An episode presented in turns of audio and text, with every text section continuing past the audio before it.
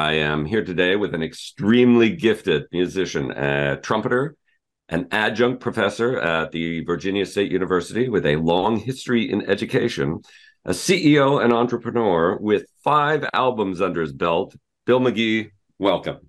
Hey, thank you very much for having me. I am so happy to be here. We've been looking forward to this. So have I. Our previous conversation, I still have it in mind. I was playing your music for the last couple of days just to get a feel. I went through the history of your albums just so that I could get a kind of a backdrop again in my head of all of the ways that you've sort of played through your history. You've been playing since you were 12. I was 11, actually. Oh. I was 11. I think I turned 12 that next February. I see. Mm-hmm. And have you played any other instruments? Anything else? Has trumpet been the instrument for your entire life? No, for a while I played baritone horn in school, and I played string bass. I had an extra, seniors in high school, a lot of times they have extra classes. Right. And so to keep me out of trouble, they put me in the orchestra. And being in the orchestra, I learned how to play string bass. Oh, I see. And did you enjoy it? I liked it because I got a chance to learn how to read bass clef. And trumpet only plays in treble clef. And so, if you're a real musician, you like learning. Well, I play trombone and baritone, and they read in bass clef. So. Right. You started out, you were playing trumpet. Now, you were just doing this on your own when you were 11, going into 12. You had your first professional gig in 1970, if I'm not mistaken. I think it was 69. I credit it as the summer of 69. I graduated from high school, and then a friend of mine asked me to perform with a group called the Soul Casanovas.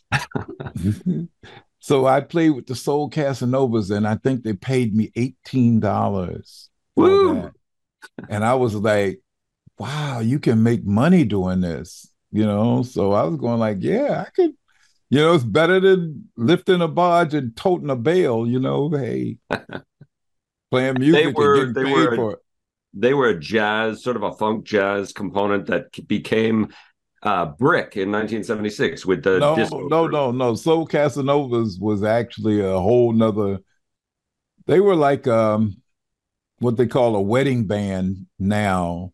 Okay, we just did all the latest R&B stuff like that. I only stayed with them probably for about 3 or 4 months during the summer of my.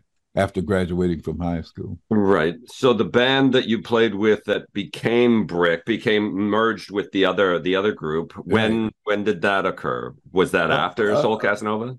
Yeah, that was like probably 6 months later. Because I started college in the fall of 69. Right. And that's when I got with those guys. And I don't think we started the group until after marching band season. Right. Was over. I think that's so it was like early 1970. When you mentioned 70, the group Helophonalia started around then, and that was the group that morphed into the group Brick. And they had that. I mean, they created Daz, which is disco and jazz. Yeah. And I know your sound is very. I listened through all of the music, and there's a very heavy sort of a funk jazz beat to a lot of it. There's some instrumentation in some of the pieces. There's some nice, quiet kind of solo bits to it as well. Yeah, that's sequencing. The way you put the album together is kind of interesting. Like you mentioned, I was a CEO, but it's kind of interesting. There's a whole psychology out there in the music industry about how you put albums together, where you take 10, 11, 12 songs, or back in the day, it used to be 8 songs. But if you think about Stevie Wonder's song In the Key of Life, we studied not only the songs, but we studied the sequencing, how he put certain songs in certain places to kind of like tell a story. And sometimes, sometimes we do a good job. The album sequence is good. And then sometimes, I don't know. But that's a whole nother psychology as to where it's almost like performing live. We think of it as almost like writing out a set for a live gig. Right. And you start off, you don't play all your fast songs and then play three or four slow songs. You know what I'm saying? You kind of like try to tell a story, kind of move the audience. And so that's the way we do album sequence. And sometimes it works, sometimes it doesn't. Well, all the albums that I listen to. So you have five albums. It started with this one is for you. There was a lot. I found that in this one is for you and in Soul Man, you had some covers in there of other songs, but love the way you turned them. Love the way that you twisted the song. So I'm listening, I'm going, I'm not quite hearing that song. And then I all of a sudden hear the song that you were doing, but in the way that you did it, it was, this is unique. This is really well done.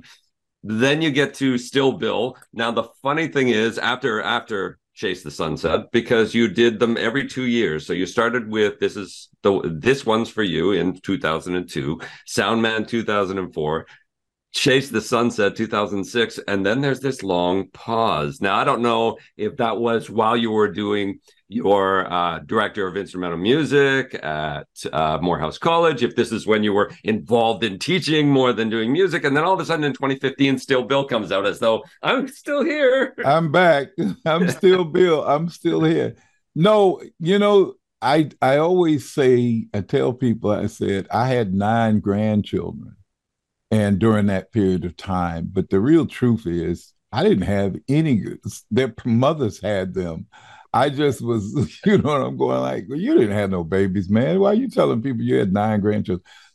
Their mothers had, my wife and I were fortunate enough that we had 9 grandkids starting in 2003. And the first one was born. So 2002 was cool because we were engaged, but we had not gotten married. And then in 2004, there was the next album, and then 2006. But what happened was in 2007, my granddaughter was born. So now we had 3, I think 2007, 2008. And then in 2009, my son had triplet boys. Oh, God. So we went from 3 grandkids to 6 grandkids in one day. And the triplet boys were kind of like over the top for young parents. Mm. His wife was 19. I think she was 19 or 20, and she had 4 kids. So, my life was like, hey, you got to do something to help out with these kids, So that's around the time that Still Bill was done. And if you know that on the new album, there's a song called Life Got in the Way. And that's what I tried to tell everybody. I said, sometimes or another, you have to put certain things on pause to deal with real life. And that's what happened with me. I also ended up with prostate cancer. And so I had prostate cancer, and so I had to have the surgery. So that was another whole thing, So it's just life, man. This album, the new album, Tree of Life, was going to be called Life Got in the Way. But there are other circumstances caused us to change the name to the Tree of Life that we'll probably talk about. So that's that's the sequence of the albums. Yeah, right? I was going to say that your sequencing, I thought this was part of your sequencing, that you give people a flavor of you over 2-year segments so that they get a chance to get really enveloped in the music, and then you pause. Every 2 years, man. This is supposed to be my 10th album.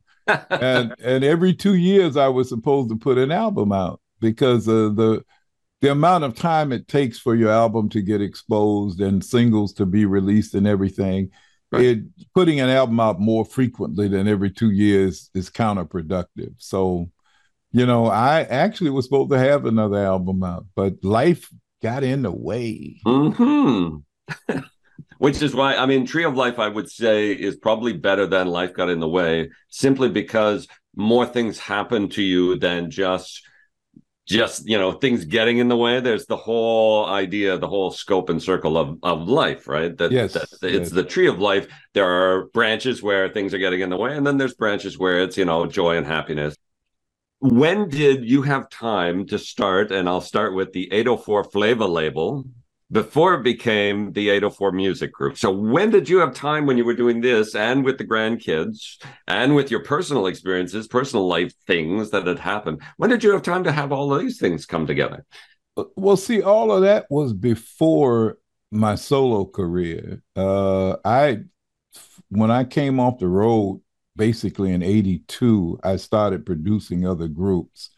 So I started a record label called Funtown back then.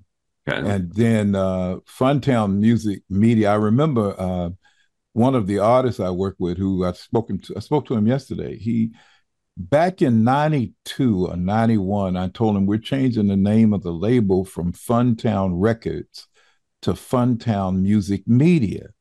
And I said, because the future music is going to be done electronically through media. And, you know, I was seeing all of this stuff, right?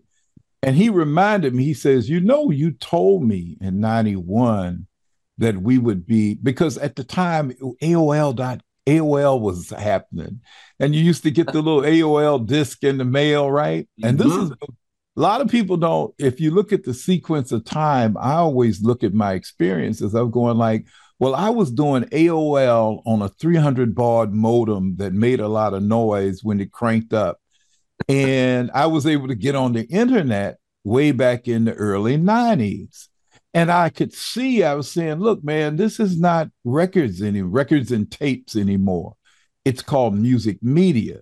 So I changed the label to Funtown Music Media, and that eventually ended up being 804 Flavor, and then eventually 804 Jazz and 804 Kids, 804 Soul. So that's why it's the 804 Music Group, because I have the, I tell you what it was branding. It was like when I was doing the Funtown thing, I realized I could not get the website Funtown because somebody already had that. So I started looking for a brand. And because we live in the 804 area code here in Virginia, even way early in the 90s, I picked 804 as the brand. And so I started getting all the URLs. So if it was an 804 gospel, 804 soul, 804 kids, 804 jazz, 804 flavor. So I actually own the brands for all of those URLs. And so that all became the 804 Music Group. Right. So that happened post Trussell. So you were with Trussell in the 70s, right? That was the R&B funk band. Yeah, 79, 78. We had our hit Love Injection in 79, 80. And it came out in the fall of 79, and it was like peaking on the charts in early 80. And so, and then after that, I was working with Sugar Hill Gang and Grandmaster Flash, all the rappers, right. 81, 82. And I like to tell the story about we were doing all of these rap hit records. And a lot of people don't know all of those records we did originally were live. I mean, were real music. Right. Because sequencers and drum machines actually were just being invented. So everything we were doing right then and there, even the big hit Rapper's Delight that was built off of the Chic record, Good Times, that record was actually played live by real musicians. Mm-hmm. But we were in the studio working on a song for either Grandmaster Flash or one of the other groups. And by the way, Grandmaster Flash was the first rap group inducted in the Rock and Roll Hall of Fame. And I played on their first hit record. So I feel a little, but so we were in the studio doing that, man. And the two keyboard players came in, and both of them had these new synthesizers that will allow you to play multiple notes at one time. And they were doing that. And I looked at the guys and I said, we just got fired. And I was serious, man. I said, we just got fired. And the real truth is, if you look back at 81, 82, when Blondie and The Genius of Love and different songs around that time in the early 80s, this is post-disco. Yeah. This is post-disco when techno music started. And if you look at the history of that, man, everything went electronic. Drum machines, synthesizers, that whole electronic sound just knocked all of the acoustic musicians and horn players out of business, man. So I decided to get a job. Record companies were catching it and folding. We were working with Philly International at the time, recording with the O'Jays, and this is the horn section I worked with called Chops. Yeah. And we did all the Sugar Hill stuff, and we were working with the O'Jays and Stylistics and Pat. We were at the top of the food chain for R&B soul music, and even that label folded. You know, even they decided, man, look, things have changed so much with this rap stuff that they went a whole different route, you know, and going like, man, look. We're with the big rap groups. We're making all the hit records. Then they bring in the electronic stuff. Then we get with the big R&B soul labels, and then they decide to stop. Whew.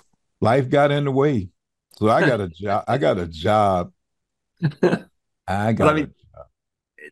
The music stylings, you know, they did the sampling, horn sampling, and drum samplings, and you play it all on a Moog, on a MIDI, whatever you wanted to put it on, and you could play it out. But I mean, that lost flavor probably mid 90s, mid to late 90s. You started losing that sensibility of, oh, you play on a MIDI, you played a Moog, because then that became the old hat. Back in the 80s, it was, oh, you play a live instrument? That's kind of, I don't know. We got this synthesizer that does way better than what you can produce. And then all of a sudden people started hearing real music again and saying, you know what? This techno, I mean, it's got its place in history, but I want the real thing again. And I'm sure by that point in time, you probably got tapped on the shoulder. Hey, they're bringing live back. You got to come back, man. You play really well. You've got to come back. Yeah, well, it was the mid-90s, but even then, a lot of the hip-hop stuff had taken over.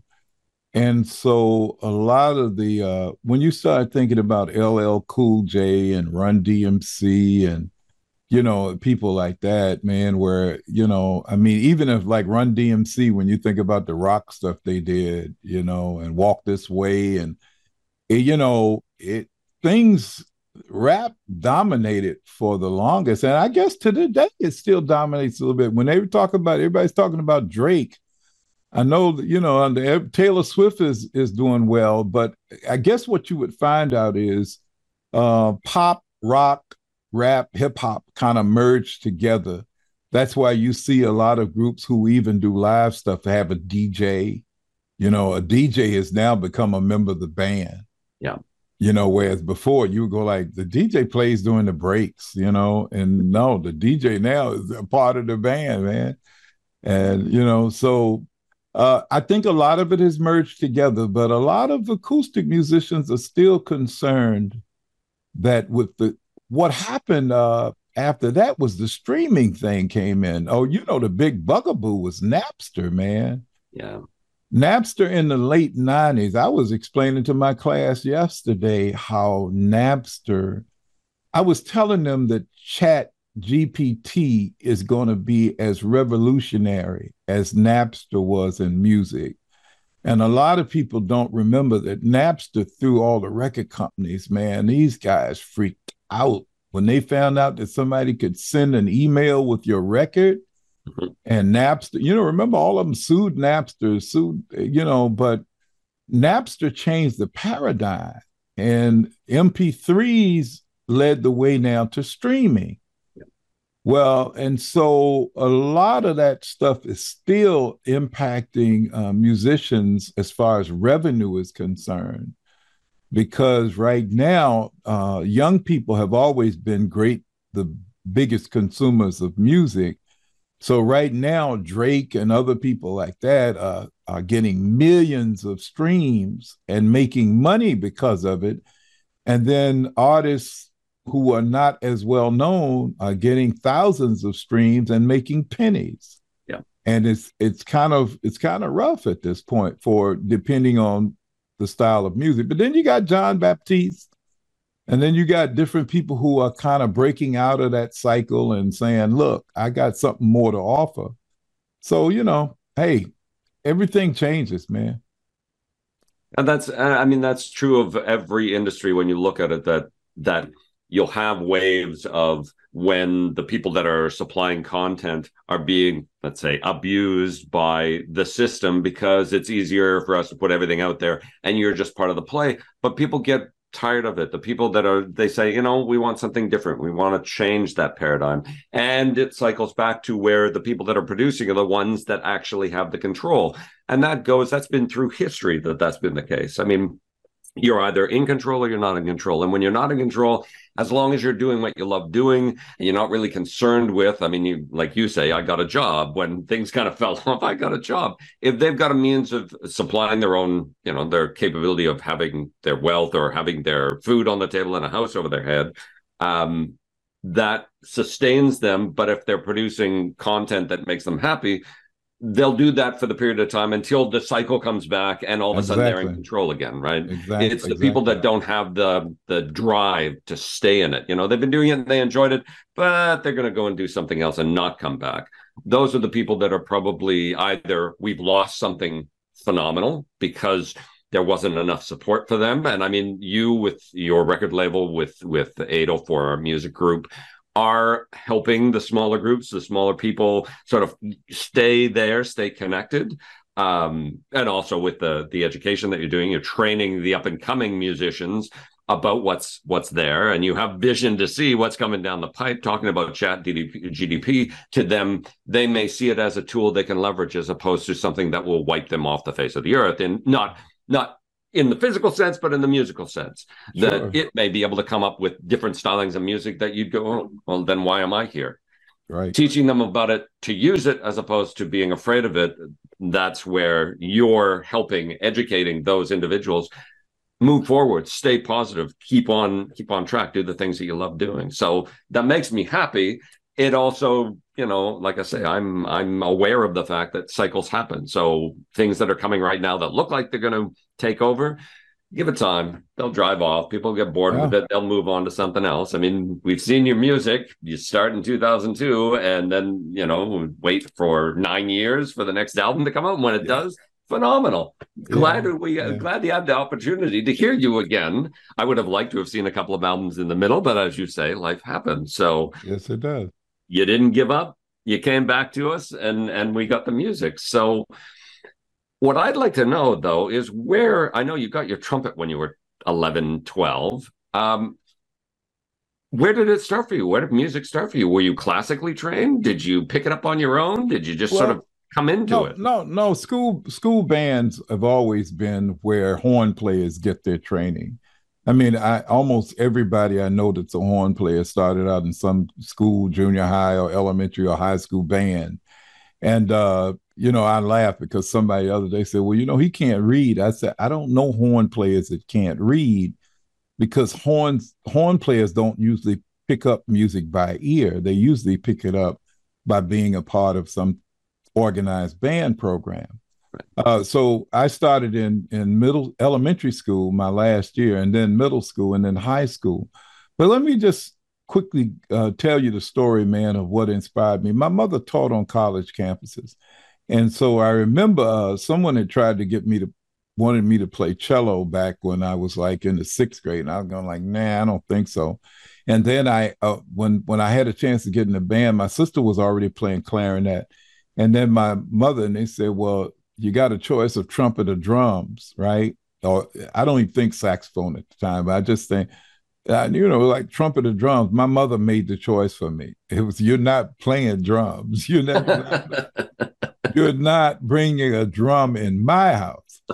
So that made it easy. But I tell you what happened. My mother was a single parent raising two kids and teaching college. And every time the college band went on a trip somewhere, they needed a chaperone for the young ladies.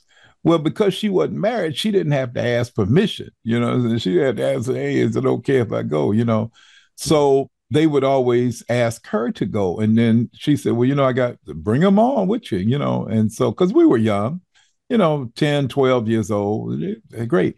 So we got a chance to go with the band to see and hear other bands, man. And 1965, 64, 65, we went down to Tallahassee to see the great Florida A&M marching band. And Florida A&M is probably was the most famous marching band historically black schools ever. They did the Coca-Cola commercials. They had over 100 and something people, man. And they played both concert music, classical music, and hip music, you know, the music of the times.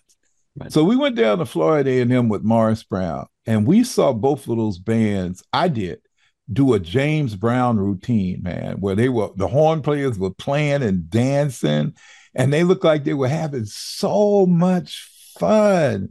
And then I remember the drum majors hit the split like James Brown, and they had five of them. And all five of these guys hit the split, and then they slid back up and didn't use their hands or anything. And I'm going to myself, I want to be a part of something like that. So I always tell people I was inspired by Florida A&M University Band and Morris Brown, the competition they had. Florida A&M was a lot bigger. Morris Brown did a fantastic job. But Florida A&M had a whole lot of trumpet players and a whole lot of, and you got a chance to see yourself. You know, they say for lack of vision, the people shall perish.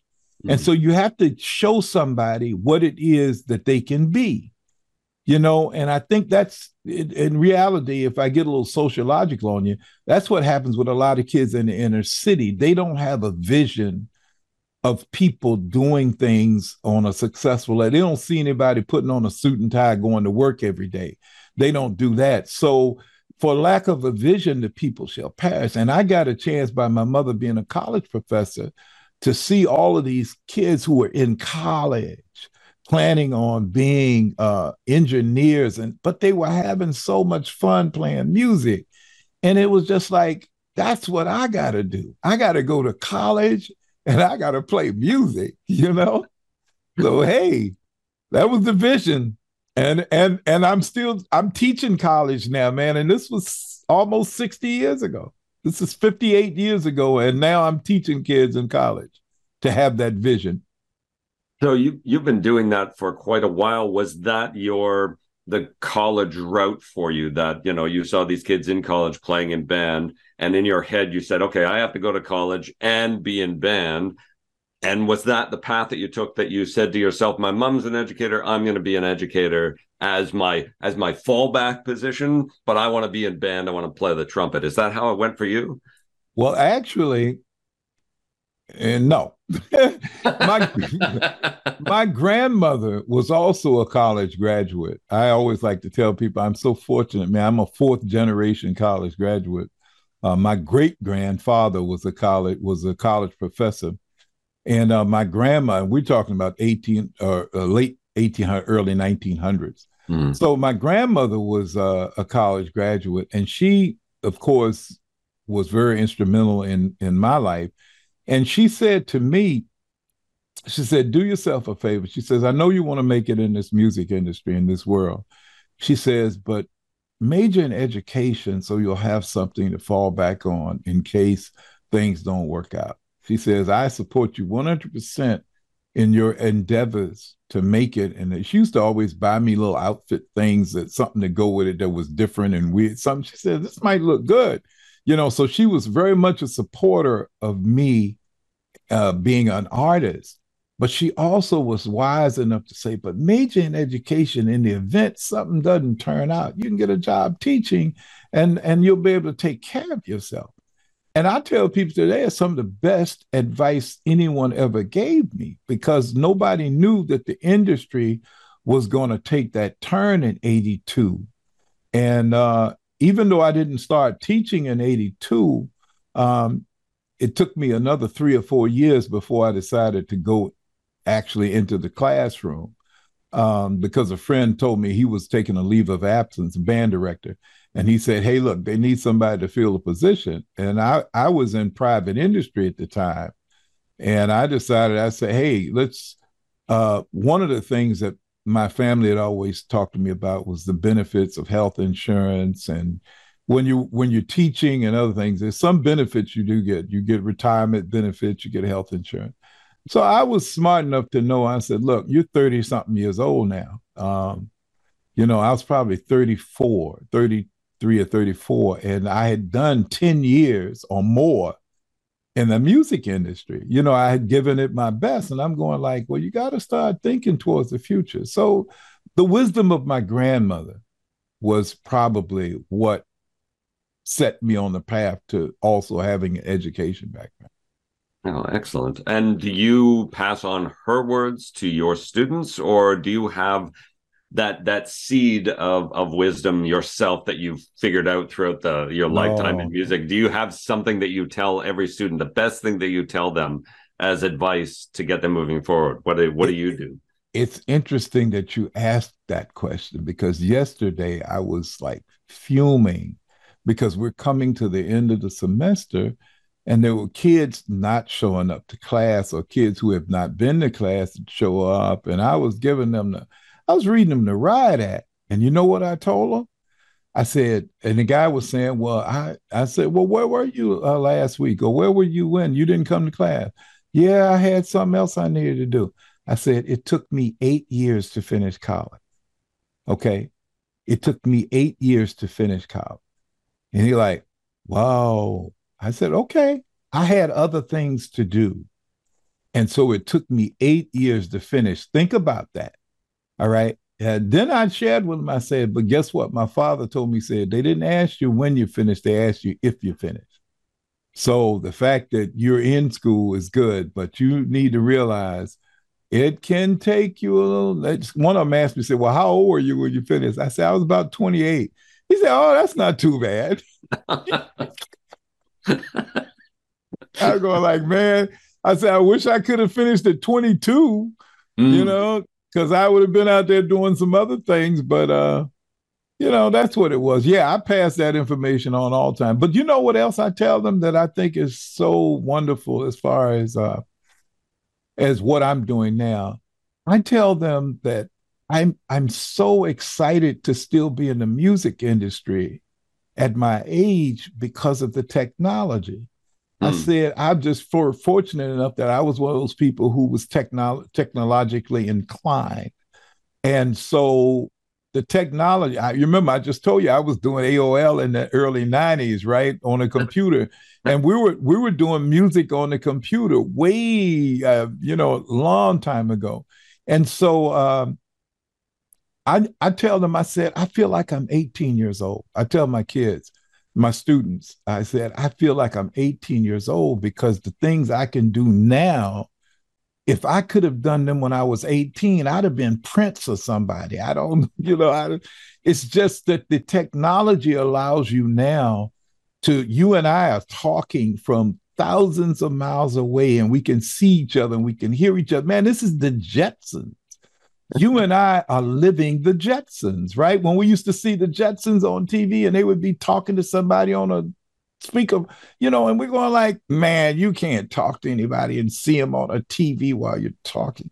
You know, but look at where we are now. And then right there where I park at school, they just put in charging stations for EVs. And I'm going like, yes, I'm living the future. You know, and so that's what I think, if anything I try to do is inspire young people to live the future and think about what things are going to be like when you get my age. I asked a kid, one of my songs on the most recent album, Summers in Surrey, that you probably listened to. Yeah. That he was one of my former students, and we actually got a chance to meet up for the first time since the pandemic last week.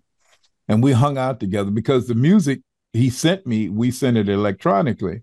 And we kept saying, hey, man, we got to get together. We got to get together. And he and I stood outside of the building where the music is, the music building. Right. And I told him, I said, Myron, you know, 50 years ago, man, I was standing here at your age. I was your age standing here 50 years ago. I said, what do you think it's going to be like for you 50 years from now? I said, can you imagine what music is going to be like for you 50? I said, I'll be long gone. I said, but just think about where music is going to go 50 years from. He's 22 years old. He's a senior in college. When I met him, he was a freshman.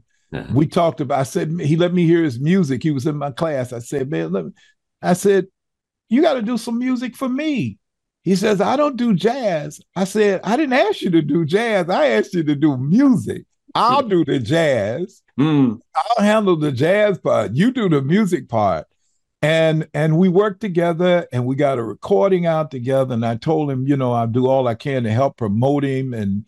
But I think he and I standing there reflecting on the next 50 years was like amazing to me. Well, you know, the first song on the new album, Flight Time, which is my single that's out now that's doing really well. It's, you know, it's in the 40s going, hopefully it's still going up. Flight Time was recorded 50 years ago by Donald Byrd. Yes. And then there's another song on there. I don't know what it is, but a show is funky that features Fred Westy on trombone. It was recorded 50 years ago. I did both of those songs as tribute songs. Mm-hmm. Because they were both released in 73. And I did both of them, and I'm going like, man, these songs are still viable 50 years later. Exactly. So it hits exactly what you're saying. Real music is going to last. Yes, absolutely. It may change its face. You know, I spoke to somebody that had taken a song by Bill Evans, Someday My Prince Will Come, and they had altered it. And played it in a slightly different way, but it sounded so phenomenal. Right. And yet it's something from 60, 70 years ago. Sure, and something like Dave Brubeck's Take Five. I mentioned this to a lot of people, that it's an iconic piece of music that as soon as you start to hear that playing, you know who that is. That's Dave Brubeck. Absolutely. You will not think it's somebody else. You're not going to think, hey, is that Drake? Is that right? No? You're not going to think that. That's right. He may borrow, he may sample that to do something, but as soon as you hear it, you go, "What is that? Drake with Bill with Dave Brubeck?" Yeah. You know, I mean, you'll know it, and it stays because it was created in a way that makes you feel it inside. You feel it, and it gives you an emotional roller coaster. And some days it just calms you right out. Right. Well, the truth is, I don't know if you can digitize soul or feel. And that's what you're saying, which is, you know, you might be able to digitize notes and rhythms and patterns and all of this other stuff and then duplicate them and say, well, you know, the algorithm is saying, well, we'll duplicate this pattern, we'll duplicate that pattern. Yeah. But you can't you cannot digitize feel. Yeah. And that's the one thing that's probably the positive, which is as we go forward, real music is going to have to be more, has to have more feel to it. Mm. For artists to be successful, they're going to have to dig deep down and make sure that they're actually pouring their soul into the music and not just going through the motions, you know. Yep. I think my biggest concern is how music will be delivered in the future. Right now, we're having a revenue problem because CDs are not being purchased, and the way that they're distributing royalties off of the streaming services is based on some ludicrous algorithm as to how many streams you have. Yeah. So an artist who's only getting 10, 20,000 streams, so what if he had sold 10 or 20,000 45s? He would have made some singles. He would have made some money, right? That's right. But now he's got 10 or 20,000 people who have listened to his music, and he gets $2. Yeah. You know, and we've got to find a way to work that out, because had in the past, had 20,000 people bought my 45, I might have ended up getting $10,000 out of that deal. Because even if I got 50 cents on a dollar as a record label, you know what I'm saying? I would have gotten 10,000 people out, you know, 20,000 people out, I'd have got some money. Now, 20,000 people can listen to one of my songs on Spotify or Pandora or one of the streaming networks. I'd be lucky to get $2. Yeah. And that's not right for the artists that are coming up. Some of them absolutely phenomenal, genius artists, but because they don't have a huge following, because they're not being distributed widely, they're not being promoted properly, they're not making any money, and they're going to wind up walking away, taking their second choice in things to do, because they'll find that the industry is just sucking the life out of them. They're producing things from their heart and soul that aren't being valued appropriately. And until we eliminate that. Well, I think the government, I'm a member of the Grammys. I'm a voting member of the Recording Academy. Right. And every year I participate in our legislative lobbying program, where we actually talk to legislators about the problems in the recording industry. So I went up and met with my U.S. House representative, Jennifer McClellan, earlier in the year, and made sure that she understood that as a constituent, we would like for her to make sure we represented in the music people. So that's what it's gonna take musicians getting more involved politically, asking them to make sure that these streaming services they need to do a different curve. They need to pay lower streams at a higher rate than the streams that are doing 2 million and 3 million. You know what I'm saying? Because that means that Drake will get $3 or $4 million, and a person like myself will get $3 or $4, because I don't have 2 million people listening to me. So it's different things like that. They probably need to do a breakdown where there's some type of slope where, if you hit 1,000 streams or something, you get, $10, $25, $30 or something. Some minimum payments that the streaming services will do to aspiring artists, or artists who don't necessarily have this huge, because like I said, if I had sold 20,000 45s, I would have made $10,000. Yeah. But yet 20,000 people have listened to my music and I get $2. Yeah. There's something wrong with that.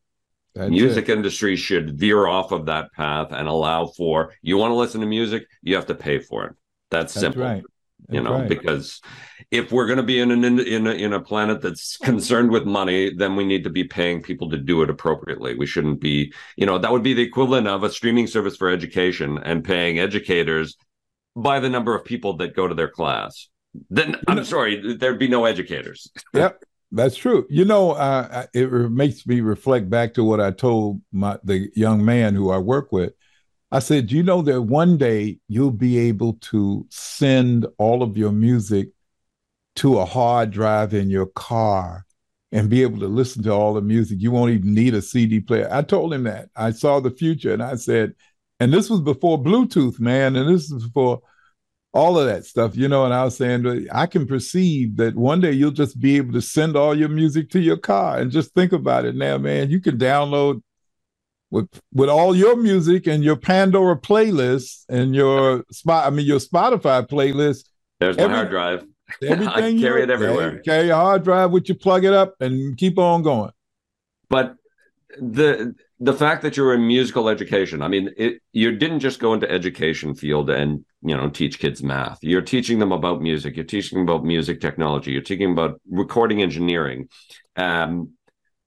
It's as though you've taken two parts of your life. You have the musical component of your life and you have the musical education component of your life. You've linked it together. So the things that you've learned through the years of being on the road and playing the music are helping you with teaching the next generation of musicians about the music that they're doing. And I imagine that there are students that you work with that have that spark that suddenly make you think of something that you were thinking of doing. And I like that. I'm going to try that out with real music. I'm going to try that with music. So it's a back and forth, I imagine, for you. Well, several of my former students are participants. Matter of fact, the co-producer of this album is one of my former students, and I taught him when he was 16 years old, and now he's like 50. And the song on there, number 5, I think, "On and On," is a song that he wrote that was on an earlier album that he did, and it was all electronic. And I said, "Hey, man, I like that stuff, but I want to do it acoustic." I said, so send me the track. And so he sent me the music, and I took out all of the electronic stuff and had a bass player, guitar player, piano player, percussionist. I had the real musicians come over and we recorded it. And then we used the vocals, some of the vocals that he had, and we brought in one of my other students who is also a singer, former student who's a singer, and they recorded this song. So exactly what you're saying is, I am just so thrilled, man, that I'm working with musicians that I taught when they were 15, and they're almost 50 years old now. So your lineages, right? They've stayed for a lifetime for you, that people that you've met and encouraged, you've actually seen them grow up and become what you've wanted them. They've taken them in the direction that you want, and they're helping you. They're working with you. So yes, that's right. It's more than just, I've got a student that went on to succeed. I have a student that went on, succeeded, and I'm working with them. They're helping me out. That's it. On all of my albums, I have at least one or two former students who are participating on all of my albums, people that I worked with when they were, and they're interesting because I always remind them, says, look, I knew you when you were 15, so don't start. So it's fun because I knew them when they were wanting to be in the music business. Yeah. And a lot of them have been very successful in the music business. I don't know, a lot of people know that I mentored D'Angelo. And D'Angelo is a multi-Grammy winning #1 hit record. They call him the father of Neo Soul. And I met him when he was 12. and he was performing at the time, man. He had a routine like Prince when he was 12 years old. And so I went to his mother and I said, I want to include him on all of my talent shows with my high school kids. And she said, hey, no problem. This is what he wants to do. So every year when we did our high school talent show, even when he was in middle school, he would come and perform with the big kids. And in his book and in some of the speeches, he's given me credit saying that the program I had all the best students, and that it was what encouraged him to work hard. And I told him, I said, Michael, his name is Michael Archer, but they call him D'Angelo. I said, Michael, I used to use you to inspire my kids, because I said, y'all know that kid, Michael's going to come over here and make you all look bad, right? And I used to inspire them, right? I said, that little kid's going to embarrass you. And he said, but Mr. McGee, he says, they were the ones that inspired me, because I knew I had to compete on the same level with these other kids, So that's such a beautiful thing, man, to have had a chance to work with young people and to see them go on and win Grammys and become very, I don't always tell people, the influence I had on D'Angelo, but I actually just gave him the platform where he could compete on the level. And the talent show that I started reflects back to what you said. I brought all of my experience from the music industry to the classroom. And I just showed kids, I said, look, and they know I was hard on them, man. I said, but look, if you want to be out here in this music industry, you got to bring your A game. You can't come out here thinking that you're going to be average or below average and compete. And so most of them credit, they just credit me for raising the standard for what it was but it all because I had gone through the same thing. I had been out there on the road, man, with so many top-notch artists. And I knew that you had to be ready. And I tell people, it goes back to what my grandmother said about music education and being ready. I said, the thing that I tell young people is that my education prepared me for when opportunity came knocking. In other words, even though I knew I wanted to be out there in the music industry, and it took me so long to finish college because I was in and out, going on the road, doing different things, I said it was the education that allowed me to step up when the O'Jays needed a string arrangement, and I was able to do it like in an hour and a half. I was able to sit there and write out a string part for one of the biggest soul groups in history in like an hour and a half. But I was prepared because I had the education, and that's what I try to get kids to understand is you may not value education, from what you see because it doesn't go on stage with you. I said, but having that education helps you to be prepared when the opportunity comes knocking. That's right. I tell kids that I came back to school after all of that stuff in Atlanta with Brick and the group, because the guys called me to come back and join Brick. And I told them at the time that I was, you know, more into trying to finish school and that I wished them well, but I wanted to finish school at the time. Yeah. And I tell my students, I came back to school to learn. I didn't come back to school to graduate. I didn't come back to school to get a degree. I came back to school to learn because I realized, having been in the music industry when I was 17, 18, 19, 20, 21, I realized out there in the music industry, there were so many people who really didn't know what the hell they were doing, you know, and then there were other people who were really good at it, you know, and those were the guys who like the guy who one of my people I looked up to was a guy named Scott Edwards. Scott passed away about 2 years ago. He went to my high school. Scott Edwards was a musician. Everybody in his family was a musician. He was extremely talented. He played trombone. Now, this is what we're talking about, transferring that knowledge. He played trombone in the high school band, and he taught himself his senior year to play bass guitar, because bass guitar and trombone read basically the same music. There, and you know, if you can play an E on trombone and you know where the E is on bass, you can play the same music. Well, he was an excellent reader. Okay, so real quickly, the story is Stevie Wonder, Michael Henderson, who was the bass player for Stevie Wonder, quit to go work with Miles Davis, and Stevie Wonder was coming through Atlanta and needed a bass player, and somebody told him to call Scott Edwards. And they called Scott Edwards, and Scott flew in to the gig and played the Stevie Wonder gig sight unseen just by reading the music. He didn't even have a rehearsal. He played the whole Stevie Wonder gig because he was trained and he had that. And Scott ended up leaving with Stevie and never came back to Atlanta. And he ended up playing on some of the biggest hit records in history. He played on Sarah Smile by Hall & Oates. He played on I Will Survive by Gloria Gaynor. He played on Isn't She Lovely by Stevie Wonder. Mm. I mean, Scott, it's just one of those. And see, he was one of my inspirations. I'm going like, you mean Scott from my high school is now the bass player with Stevie Wonder because he could read music?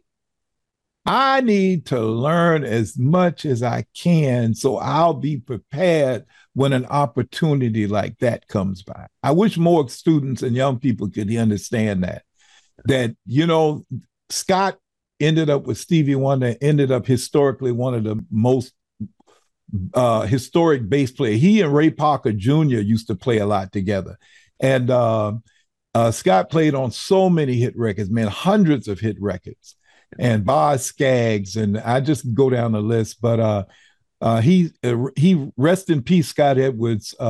He was an inspiration to me to get that, to learn and get as much knowledge as you can. But that's phenomenal, and that's a message that needs to go out to everybody who's listening, is that it's not, the music is for your heart, the education is for your knowledge, to give you opportunities to express more with your heart. Right. So in your case, you've gone through you've got your five albums. Is there a sixth coming, or are you retired, we're not doing music anymore? Or is it what's no, in the no, future? There's another album coming. I just don't know. It'll probably not be in 2024. I'll probably start working on it late 2024. But I do tell you what I am doing that's inspirational for me is I'm using the technology now to record for other artists. So Christian de Mesonis is one of the artists I work with, and his album's coming out, and I played on 6 songs. I did the horns on 6 songs on his album. And one of the songs I did, the story that I like to tell is, I think I may have mentioned it, but he was doing a song called Hispanica that he wrote. And he says, "Hey, Bill, guess who's going to play piano on Hispanica?" I said, "Who?" He says, "Bob James." I said, "You better send me that music." You better send me that music. You need horns on that song. You got to have horns on that song. I'm going like, Bob James, send me the song, Christian. And he was saying, no, man, we got to have it. I said, send me the song. And he sent it to me, and I did the horn parts, and I did the horn parts like in a day, right? And they and sent it back to him. They go like, man, everybody loves this. Do you have any more ideas? So then he gave, because right at the time he was going like, I don't have time to wait for horns, man. This, we're going to do this. And then they gave me more time. And that song went to number one. Yep. It was the first song I ever played on, man, that ever went to number one. It was Bob James, Hispanica, Christian de Mesonis, Hispanica featuring Bob James. And it went to number one. And even though I don't get any credit on the, because there are no album covers anymore. You know, back in the day, man, there'd be an album cover that said horns arranged by Bill McGee and played, because I'm playing like 15 different horn parts on this thing, man. Oh. And, you know, and I didn't get any digital credit for it because there's nowhere to put my name on the digital file. But, oh. I talked to Christian. I did an interview with him a few months back, and he never mentioned you. Yeah, so I'm going to have to reach back out to him and say, hey, man, Bill McGee was telling me.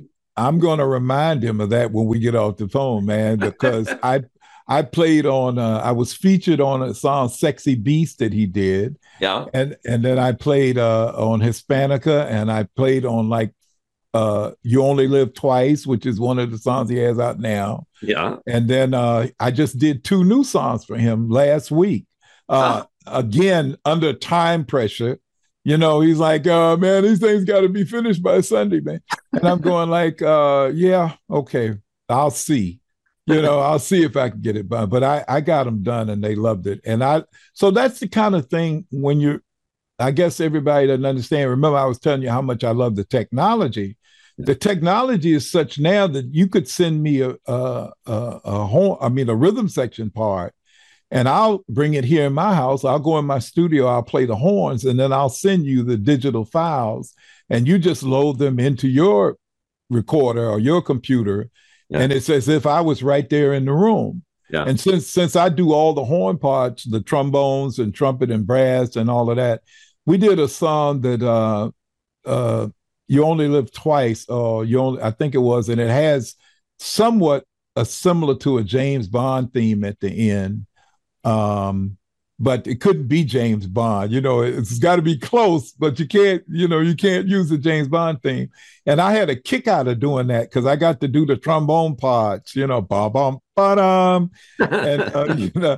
It was really nice, and I did all the horns on that, man. And so when I listened back to his stuff, and I told him, I said, man, I don't know where y'all got that horn section from, boy, but they're good. Well, I have listened to You Only Live Twice, and I was wondering who his horn section was. I thought he had done.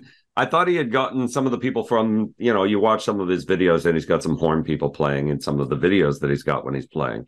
And I thought, is that the people that he had playing? I didn't know it was you. See, this is the world coming around in a circle, because I talk to him and his music, and then I talk to you, and I find out you're his music. I'm the horn player on there. So I don't do the saxophone or flute. I do all the brass parts. Yep. And just FYI, I just did one of my first live performances in a couple of years.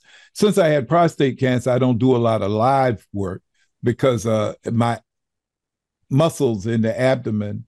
At the first, I didn't have the stamina.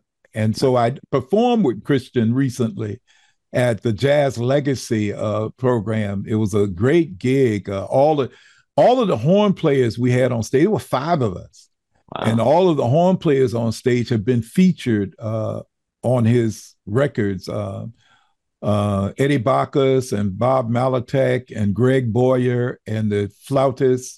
All of us were there together, and we got a chance. It was a good gig, man, to play with the other. Look, and I'm playing all of these parts that I had written. It was the first time I played them live. I'm going like, I'll see if I can remember that thing, man. But, you know, so, yeah, Christian, I'm going to get him for not telling you about me.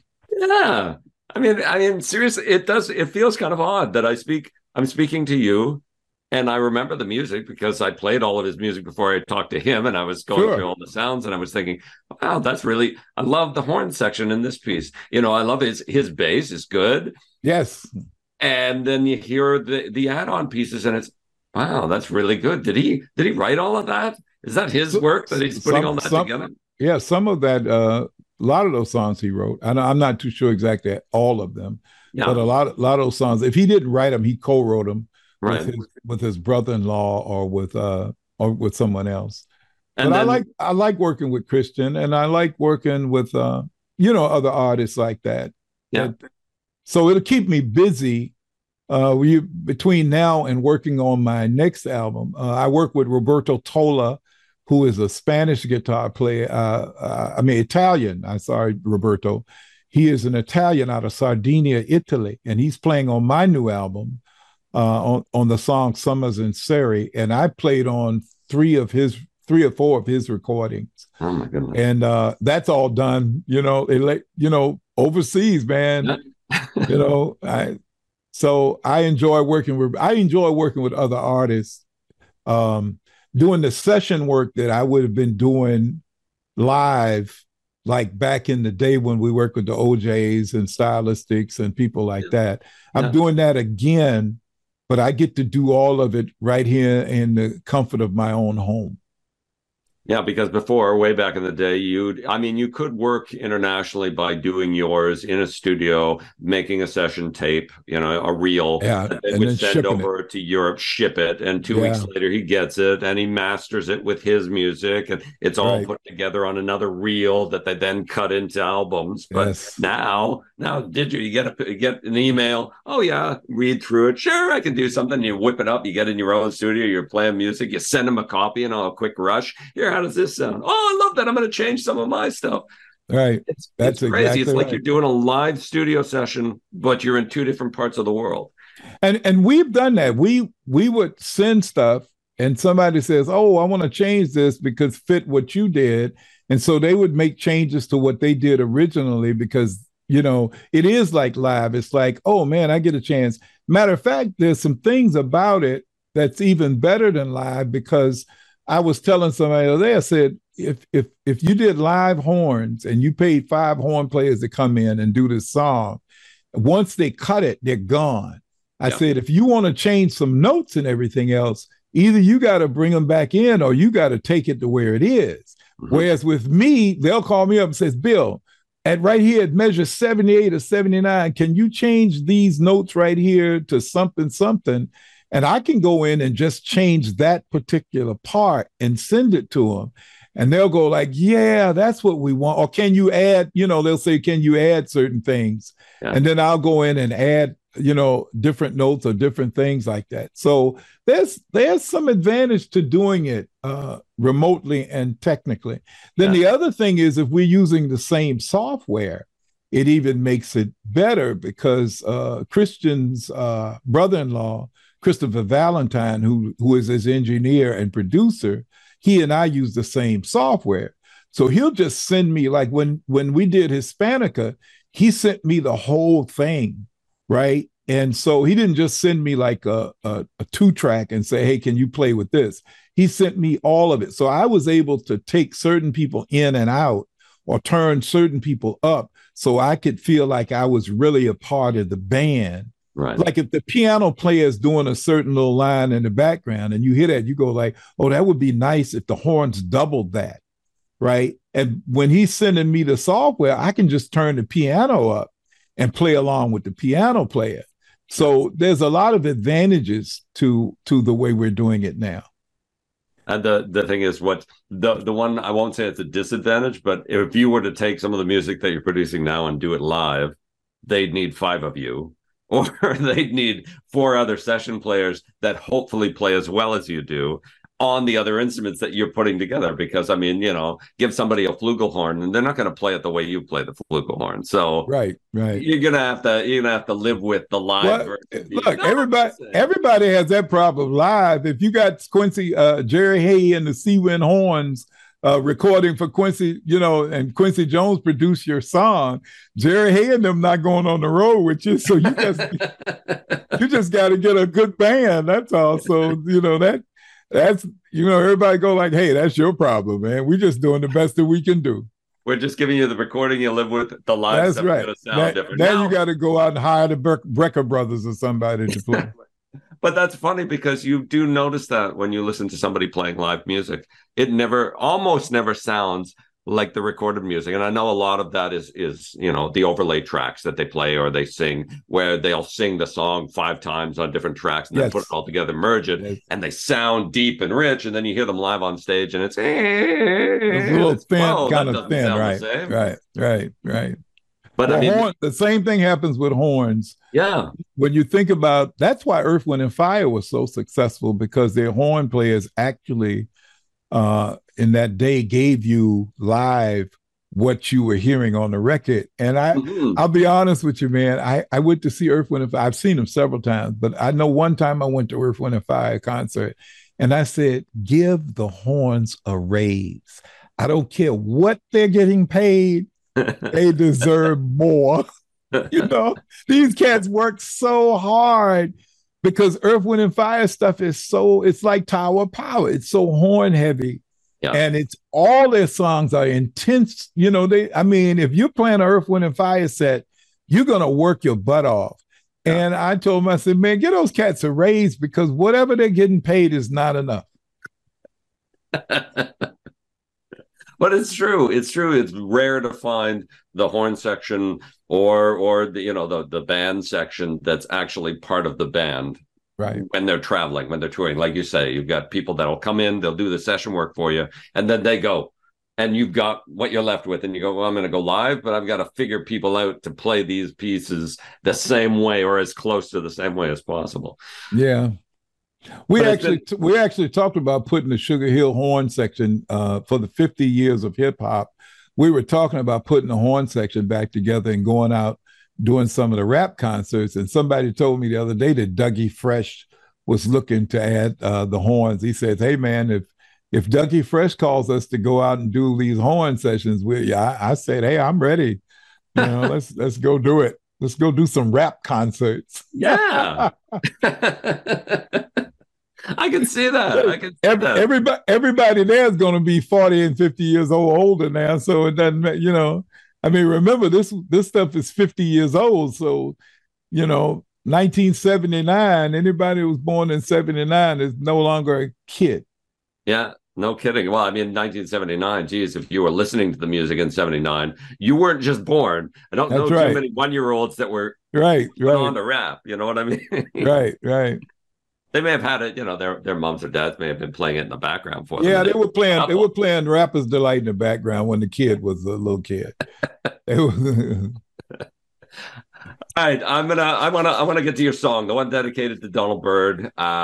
So why don't we get there? Here we are, Bill McGee, dedication to Donald Byrd, Flight Time. Enjoy.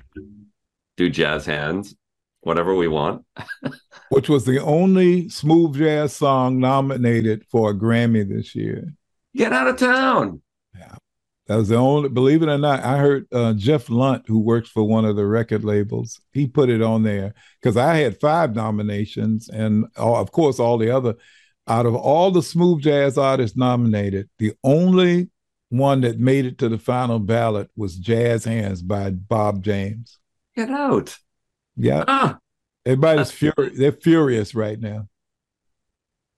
Oh, it's the way of the world, my friend. It's the way of the world. There's different flavors of the week, and they're the only things that get through, and all the good stuff just seems to sit and wait for all of that noise to happen and move on, and then it goes back because there's really good in everything. All the different genres. I haven't heard a genre where there wasn't music that was of value.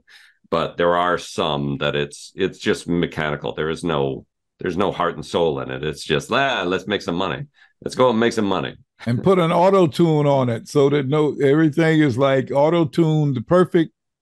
Somebody said that, I was reading something today that somebody was saying, man, he listened, Jay Sennett. I don't know if you know Jay Sennett. He's a drummer, a well-known jazz drummer. And Jay was saying he listened to something on the top 20 or something. And he said all the records sounded alike. They were all auto-tuned, all had the same tempo, all had the same type of vocals. And he said everything just sounded like the other record. So I really want to thank you for spending the time with me and talking to me about all of the things in life. I wish we could go on and continue talking, because we didn't touch back on Tree of Life to understand how that was the choice as opposed to Life Happens. But we can come back. We can revisit, because I really enjoyed the conversation. I would love to come back and talk to you again. Serious. Yeah, that's true. Well, I thank you very much for the opportunity. And just to share briefly, the Tree of Life is a salute to two of my friends who passed away. Oh. And their nephew is a talented musician, and he played at the funeral. And I gave the eulogy, and I told him, I said, we need to do a song together. And he came to me with this song called The Tree of Life. And we sat down and recorded. And so it's dedicated to my friends, Larry and Shirley Jones. Larry was a very talented musician and had played on all of my previous albums he had.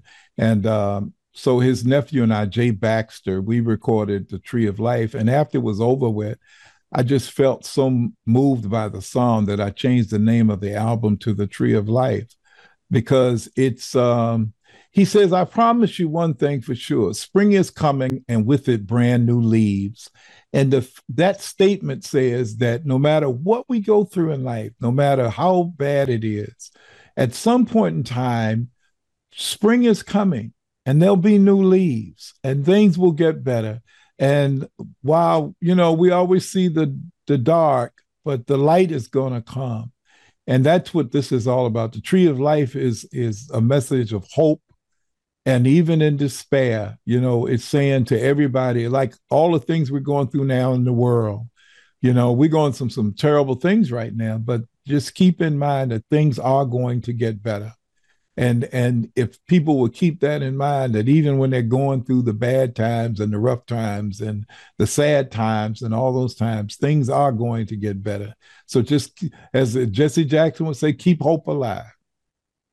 That is a beautiful, beautiful statement to end the interview on. Thank you so much, Bill. Thank you for having me. Thank you so very much. And as I said, I'm hoping that we can touch back again and do this again in the future when music is the same, but the future is here. Just let me know when they look, or either I'll call you and say, hey, man, they increased the streaming revenues, so we're all getting paid a little bit more money. I'll call you back up. Say, let's talk about that, man. I got a check for $5 instead of $2. We'll celebrate, man. We will definitely celebrate. Yes. All right. Thank you so much. Thank you, and God bless. You too, my friend. You too.